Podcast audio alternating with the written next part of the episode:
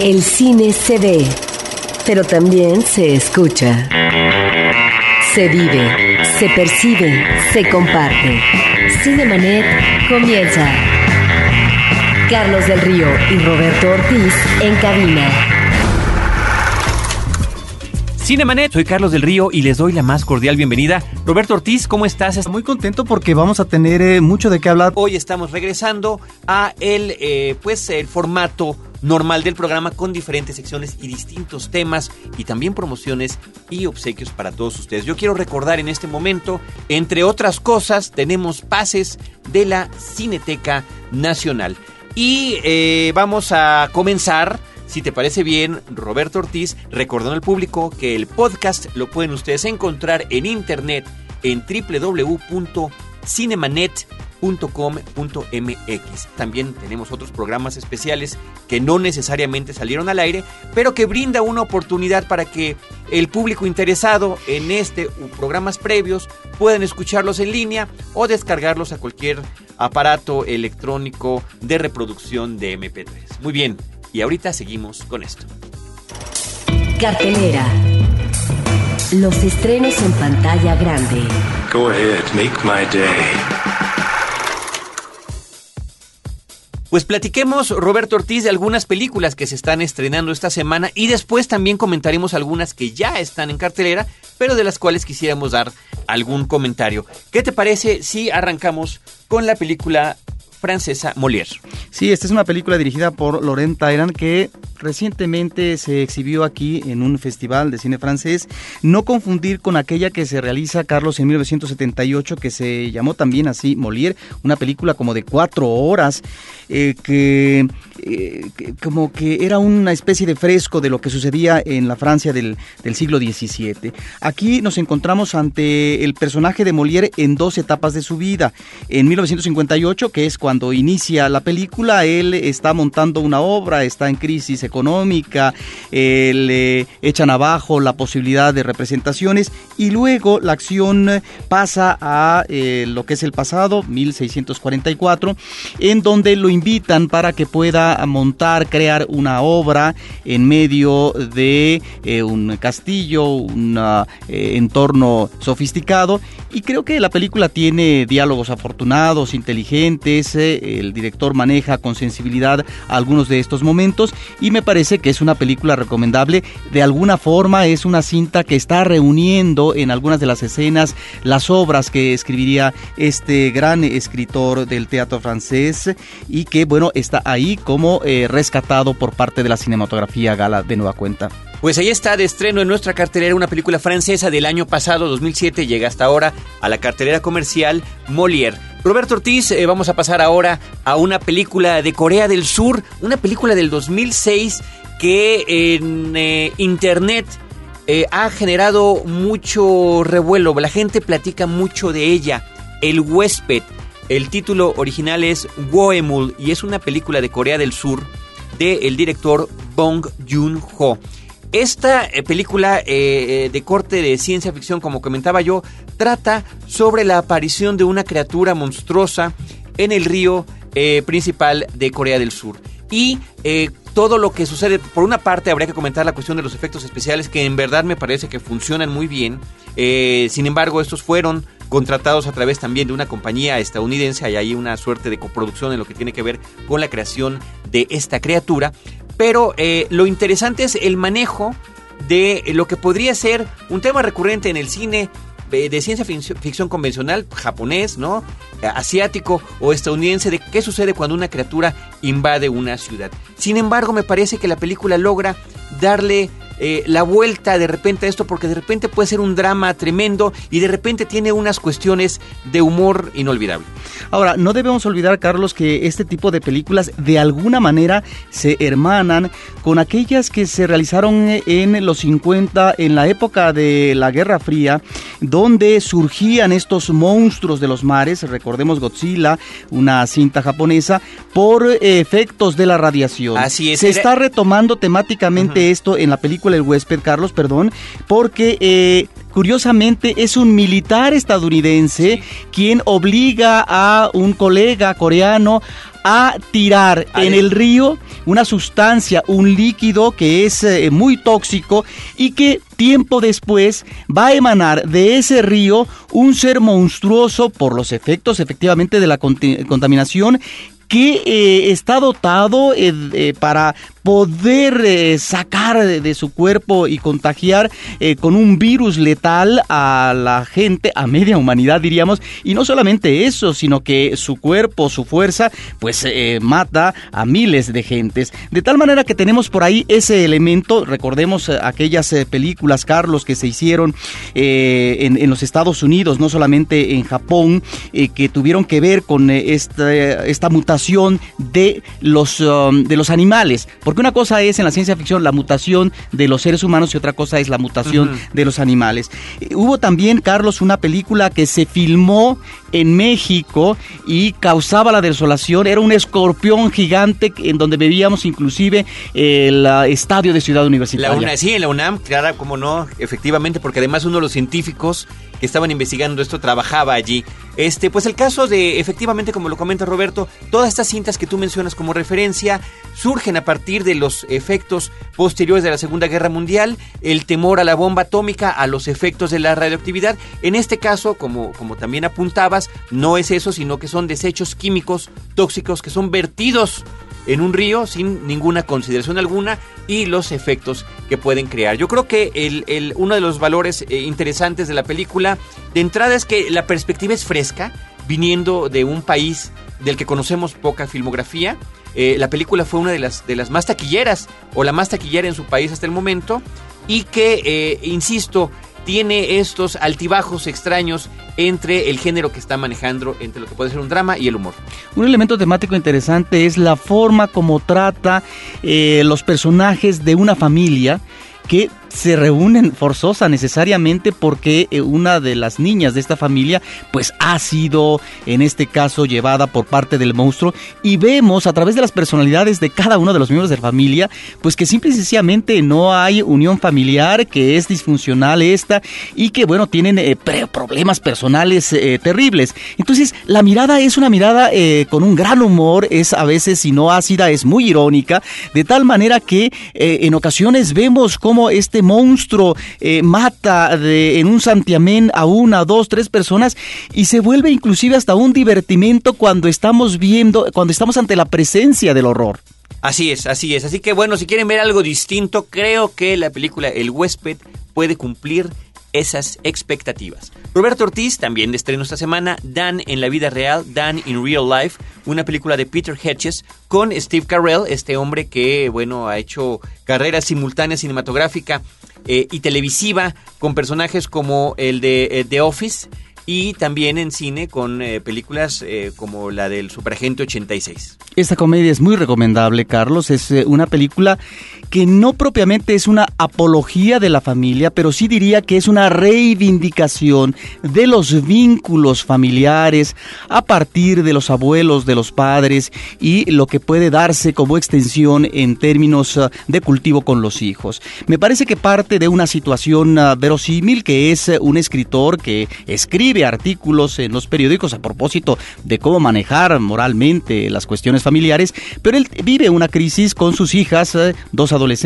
una niña pequeña, porque pues eh, eh, maneja una sobreprotección después de que ha enviudado, tiene varios años eh, de no contar con esposa y se hace una reunión en vacaciones con los abuelos. Entonces es la reunión de la familia ampliada y ahí es donde encontramos, creo, Carlos, generacional. O generacional, sí, porque encontramos efectivamente a los abuelos, repito, los padres, los hijos y me parece que el director rescata este espíritu de añoranza, de apego a la familia. Y hay unos cuadros realmente conmovedores, Carlos, eh, en, en cuanto a estos momentos en que esta familia reunida está no solamente en los juegos de mesa, en los juegos deportivos, en las representaciones de canto, de teatro o de recitación, eh, cuando se encuentra encuentra ahí reunida y que está para festejar, para festejar la vida y la unión familiar.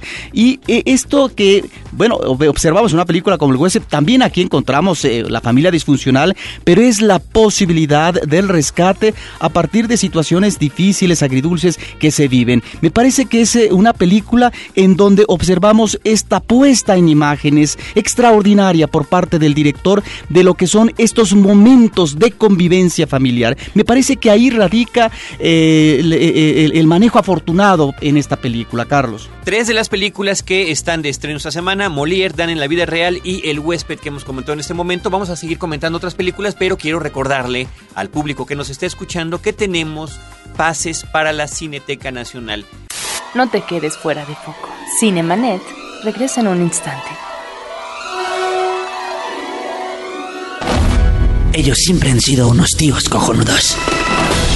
Que siempre decís las cosas como son, como se dicen, como debéis decirlas. Y si vosotros habéis pensado que ellos se han ido y nos habéis olvidado, estáis muy equivocados. Que no, coño, que regresan los sobreexpuestos. Y justamente en las fiestas patrias de vuestro país, cuando hay frijoles, mariachis, balazos, tequila, guacamole, pozole, chinas poblanas. Estoy de felicidad que me parto, tío. Y quiero agradecerle a mi primo Ebenezer por dejarme participar en este promo. Aunque no le gusta que le llamen por su nombre y por eso aquí le dicen el Presen. Joder, Presen, que tu nombre está cojonudo. Que sí, que sí, que está cagado. Pero ¿qué más da, hombre? Eh, yo, yo, Fidel, eh, muchas gracias por venir a pasar tus vacaciones acá en nuestro país, pero lo único que tenías que decir es que Sobreexpuesto regresa el 14 de septiembre al mundo activo de los podcasts. Sí, el momento que todos esperábamos está cerca. Ya no será necesario llenar los espacios para comentarios en el blog con adjetivos como vendidos, mentirosos, ingratos y hasta huevones. Bueno, con lo de huevones yo todavía tengo mis dudas con el loco y el infame. Pero ya no será necesario. Sobreexpuesto Podcast ya está de regreso. No es una promesa, es una realidad.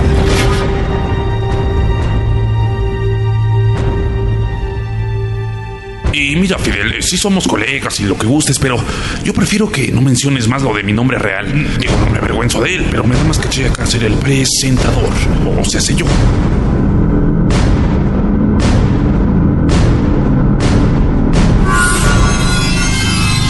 Sobreexpuesto 2.0, septiembre 14, sobreexpuesto.com.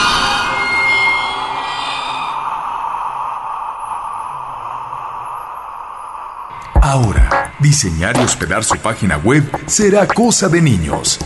En tan solo cinco pasos, hágalo usted mismo sin ser un experto en Internet. Ingrese a suempresa.com y active ahora mismo su plan. Suempresa.com, líder de web hosting en México. Hola, soy Roberto Coria de Testigos del Crimen y te quiero invitar a mi curso elemental, mi querido Watson, Sherlock Holmes y el cine, que impartiré a partir del 6 de septiembre en el Film Club Café al norte de la Ciudad de México. Más información en www.testigosdelcrimen.com o en www.filmclubcafé.com.mx. Historias múltiples en tiempos cortos. Cinemanet. Regresamos.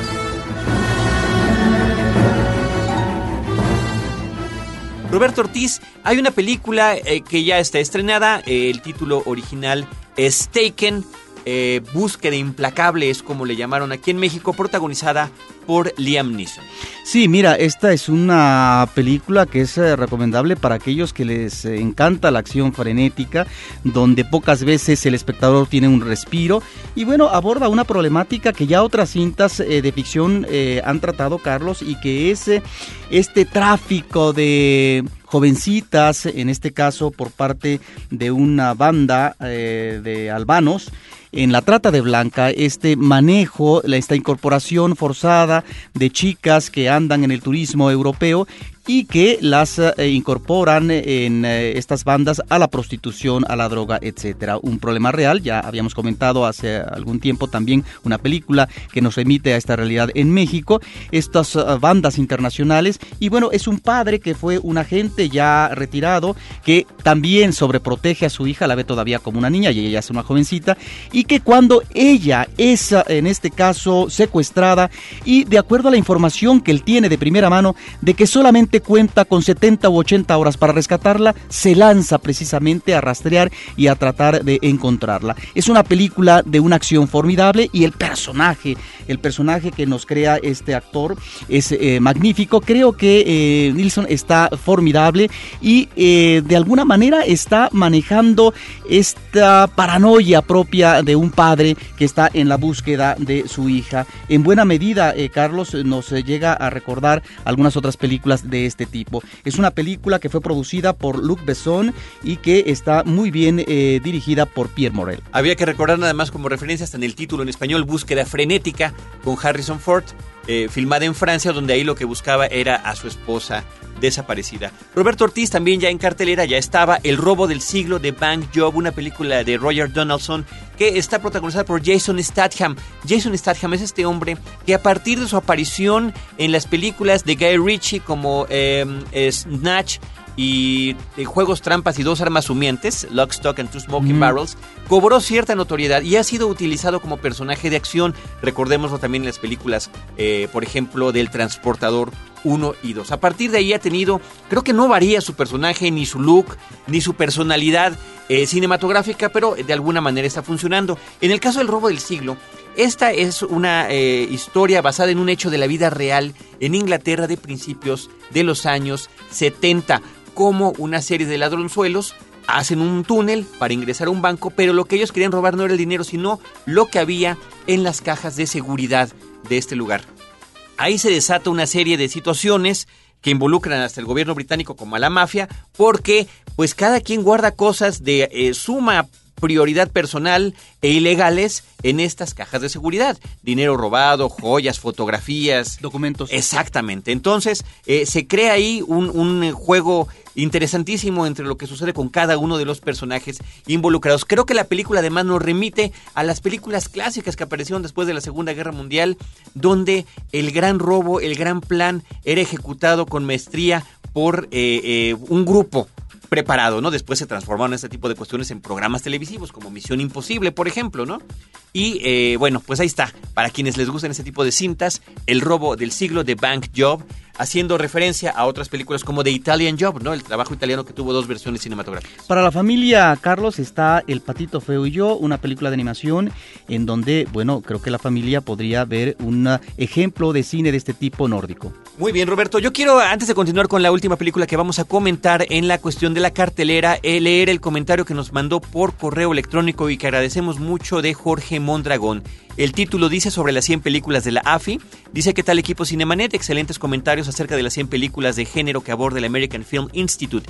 En lo personal lograron infundir mucho interés por películas que realmente se vuelven antojables después de la charla y otras que si bien no tengo oportunidad de conocerlas, tuve una, respectiva, una perspectiva alterna a mi propia lectura. Si es posible, tenemos sugerencia y es sobre U2 3D o YouTube 3D, que en términos visuales y calidad de espectáculo me pareció maravillosa, pero me interesa mucho su opinión.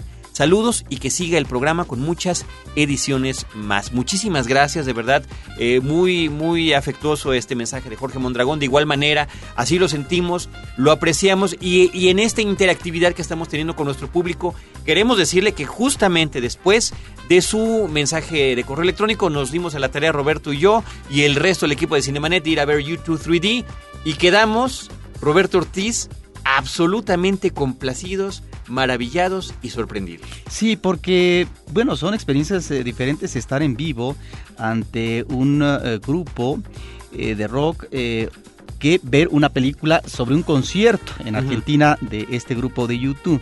Lo interesante aquí, Carlos, es, aparte de los efectos, es que finalmente estás viendo muchos elementos que se dan en el escenario de manera cercana, en planos generales, pero también esta energía colectiva que emana eh, una y otra vez por parte de este público masivo en una especie, pues que era un ah, estadio, ¿verdad? En eh, Buenos Aires, supongo, en donde, bueno, yo creo que eran más de 50 mil almas, ¿no?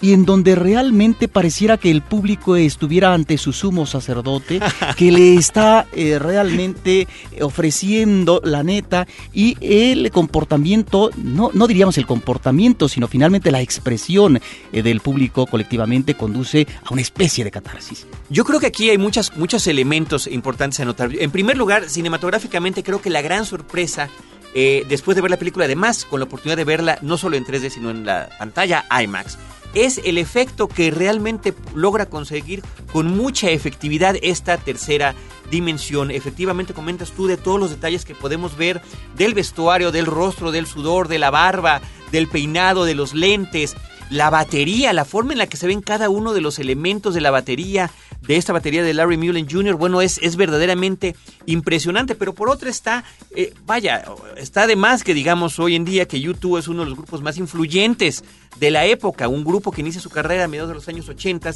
y que continúa vigente, vigente hasta nuestros días.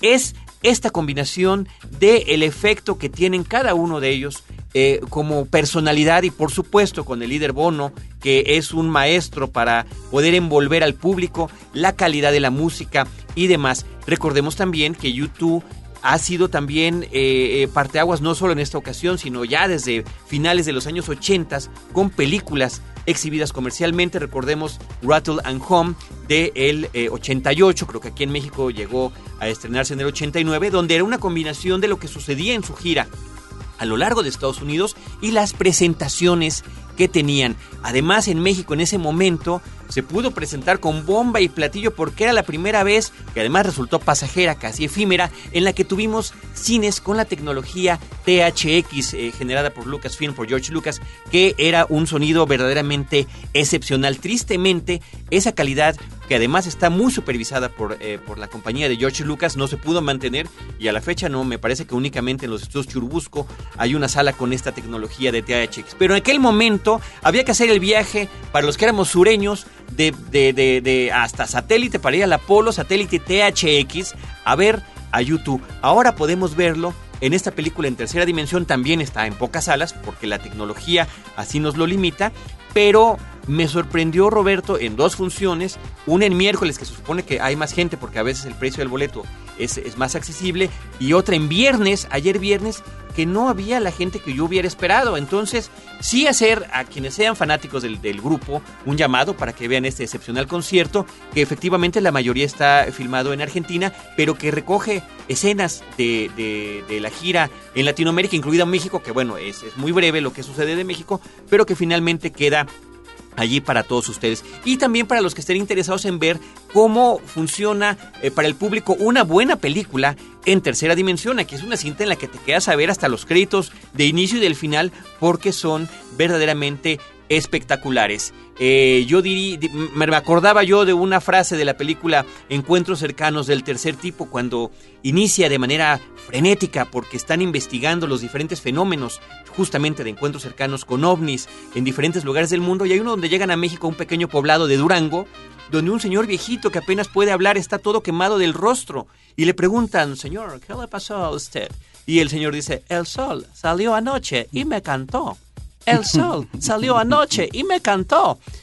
Eh, aquí yo podría decir, Bono salió anoche y me cantó. Porque hay verdaderamente un momento en el que Bono está de frente a uno, eh, eh, entregándose a la cámara y en ese momento, por supuesto, a cada uno de los espectadores que estamos viendo. Y ojo, ojo, porque un, una de las cuestiones de las que se abusa mucho en las películas de tercera dimensión es el asunto de tener que mandar siempre las cosas, las, los objetos o los rostros o las manos hacia la cámara, hacia la cámara para que se acerquen al público. No es este el caso. No siempre sucede. Hay un momento de la película en que sí, que es muy evidente, pero la película tiene una serie de disolvencias en lo que está pasando con los cuatro miembros del grupo y también con lo que sucede con el público. Así que una experiencia maravillosa. Y a este respecto, Roberto, yo quisiera comentar sobre la experiencia de tercera dimensión en el cine, que bueno, a lo mejor algún día podremos hacer un podcast dedicado a esta tecnología, pero existe desde finales del siglo XIX, desde que inicia el cinematógrafo ya había los primeros experimentos para tener tercera dimensión.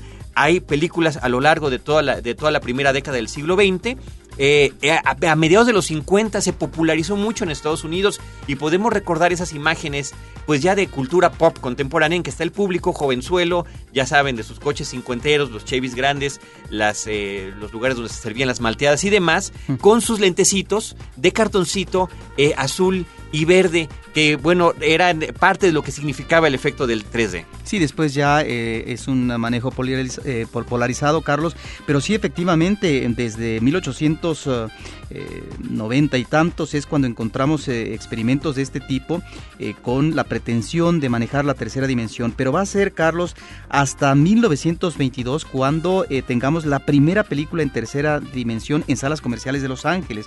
Ahora, la tecnología sigue trabajando sobre esto, éxito, a veces no tanto, pero diríamos que por efectos de la Segunda Guerra Mundial, eh, obviamente que esto se paraliza y después se retoma en los 70, pero sobre todo va a ser en los 80, cuando tú apuntas la tecnología del IMAX, donde comenzamos a ver ciertas superproducciones, ¿no? Eh, que tienen que ver como Tiburón, etcétera, en donde vamos a ver la Viernes 13, eh, una de sus partes, en tercera dimensión. Y es ahora donde lo encontramos en su, en su máxima expresión, y aquí es donde efectivamente vale la pena eh, observar este equilibrio donde no nos saturan de efectos de tercera dimensión. Pero ahí está, Carlos, efectivamente, eh, la batería, está la guitarra que se sale y esas manos del público que pareciera que se reúnen con nosotros para estar ovacionando. Efectivamente, qué buen detalle que lo comentas, porque de repente parece que los que están adelante están levantando sus manos y es lo que está sucediendo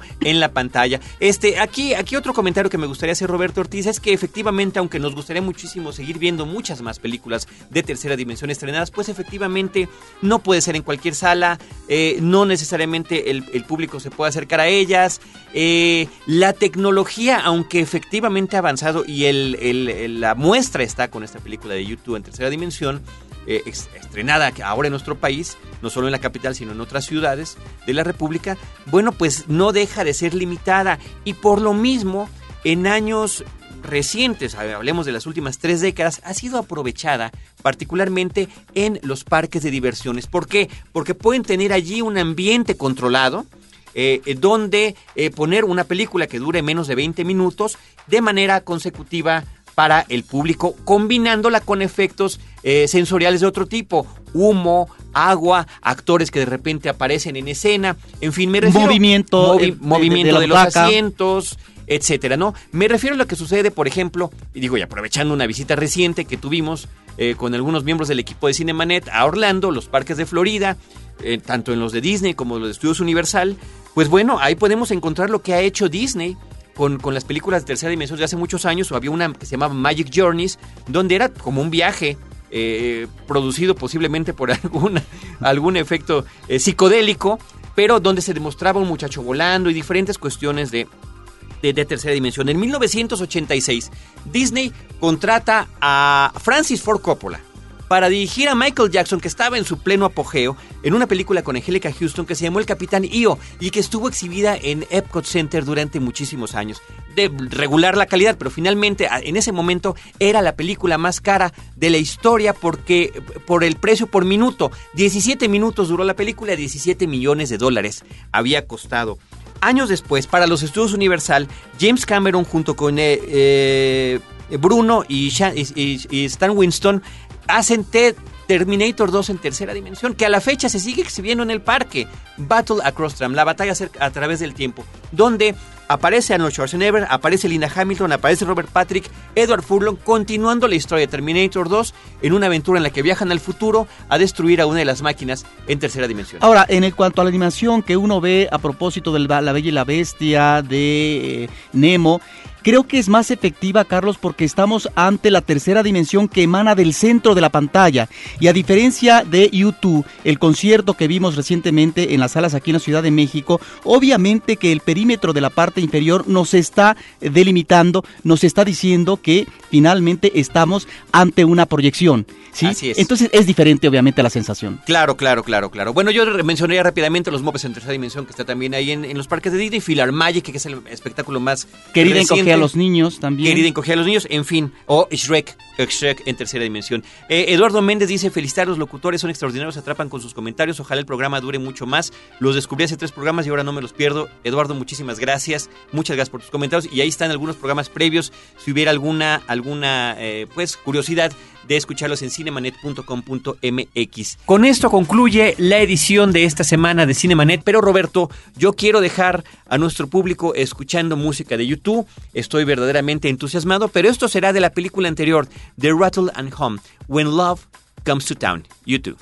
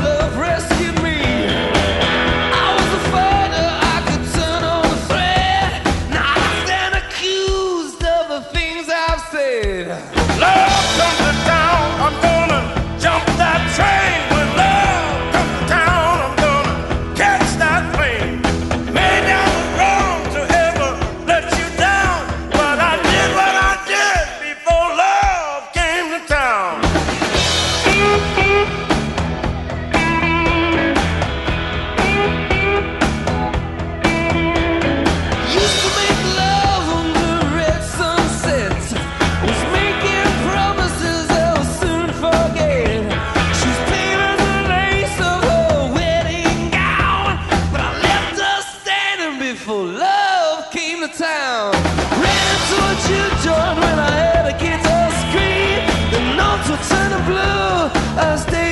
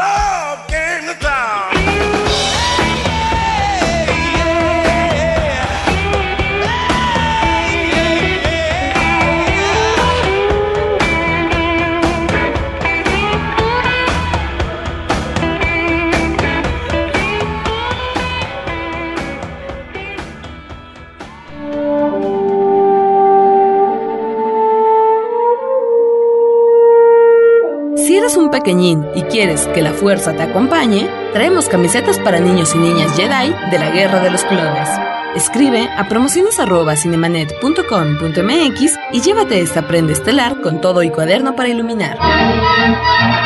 Cine para pequeños, grandes y Stormtroopers, solo con Warner Brothers y Cinemanet.